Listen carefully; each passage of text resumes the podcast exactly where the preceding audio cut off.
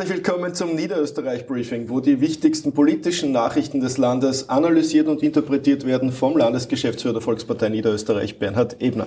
Grüß Gott. Heute ist Donnerstag und innenpolitisch ist viel passiert. Beginnen möchte ich aber ausnahmsweise mit einem bundespolitischen Thema, das ganz Österreich interessiert und ich glaube auch erfreut. Corona verliert nicht nur seinen Schrecken, sondern bald auch seine Schranken, die uns natürlich zum Schutz auferlegt wurden. Aber was ist deine Meinung dazu? Ja, Corona verliert nicht den Schrecken, würde ich so nicht stehen lassen, sondern die Omikron-Welle wurde aufgrund des hohen Impffortschrittes und aufgrund der Situation, dass viele Maßnahmen auch gesetzt und eingehalten wurden, jetzt wirklich scheinbar im Abklingen ist und wir eine Situation haben, dass wir zwar hohe Infektionszahlen haben, auf der anderen Seite aber niedrige Intensivbettenbelegung in den Krankenhäusern, auch in Niederösterreich.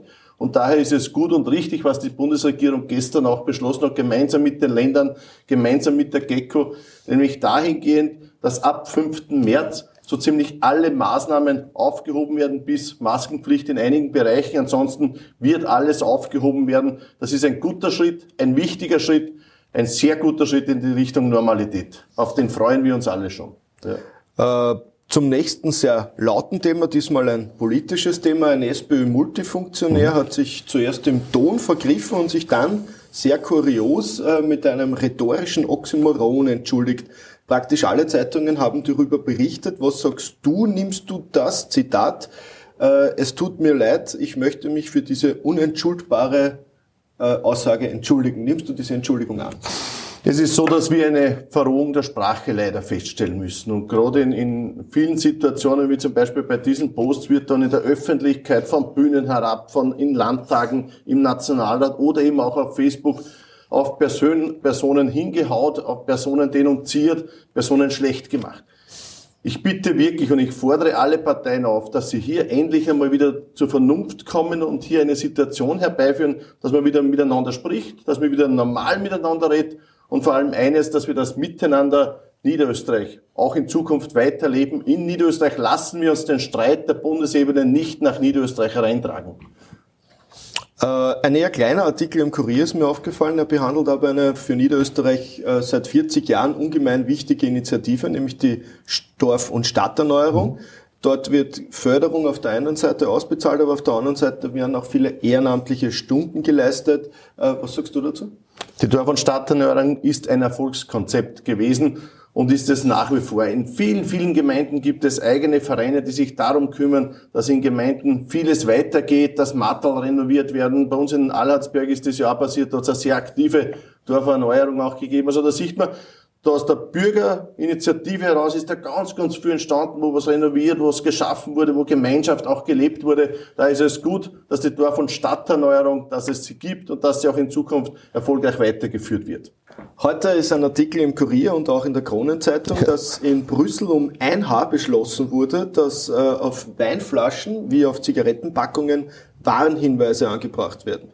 Landeshauptfrau Stellvertreter Stefan Bärenkopf, die EU-Mandatare Alexander Bernhuber und Lukas Mandl sprechen jetzt von einem Etappensieg. Äh, warum eigentlich? Jetzt oute ich mich, ich bin ein Weintrinker und ich trinke auch gerne einen Gasel niederösterreichischen Weltliner und äh, ich glaube, da wird ganz viel Energie auch dahin hineingelegt, dass Etiketten drauf sind, die schön sind, die darauf hinweisen, wie toll das Produkt ist, was da drinnen ist. Und ich muss ganz ehrlich sagen, ich finde das jetzt da schon fast übertrieben, weil man jetzt auch auf Weinflaschen mittlerweile Warnhinweise positionieren sollte. Daher war es klar, dass sich unsere EU-Mandatare auch ganz entschieden dagegen aussprechen. Und das haben sie ja gemacht, der Lukas Mandel in einer Initiative bereits vor Monaten, Alexander Bernhuber, die gemeinsam jetzt dafür gekämpft haben, dass das nicht der Fall ist. Und wir haben gestern auch die Botschaft erhalten, dass es auch nicht in dieser Form kommen soll, was super ist, was wirklich ein guter Erfolg ist, ein Erfolg für Niederösterreich und daher freue ich mich auch, dass der Landeshauptmann Stellvertreter Stefan Bernkopf da auch ganz vorne auch klar gemacht hat, dass wir das mit Niederösterreich so nicht geben. Tolle Initiative.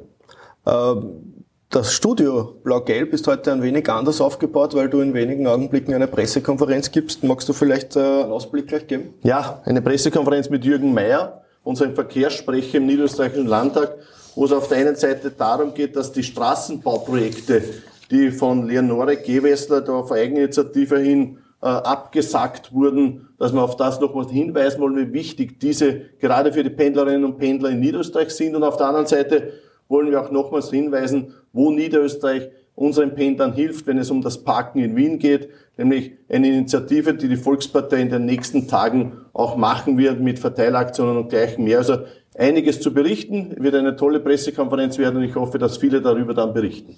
Schließen möchte ich mit einer guten Nachricht. Äh, die Niederösterreicherinnen und Niederösterreicher dürften die ersten Pandemiewellen gut genützt haben. Im Vorjahr ist äh, die Geburtenrate um immerhin 4,2 Prozent gestiegen. Passt das so? Haben Sie das gut gemacht, die Landsleute? Also ich bin mir jetzt nicht sicher, ob das aufgrund der Pandemie ist. Äh, aber es ist gut, wenn die Geburtenrate steigt. Äh, jeder Niederösterreicher, ein jeder Blau-Gelber ist einer mehr und das ist gut so.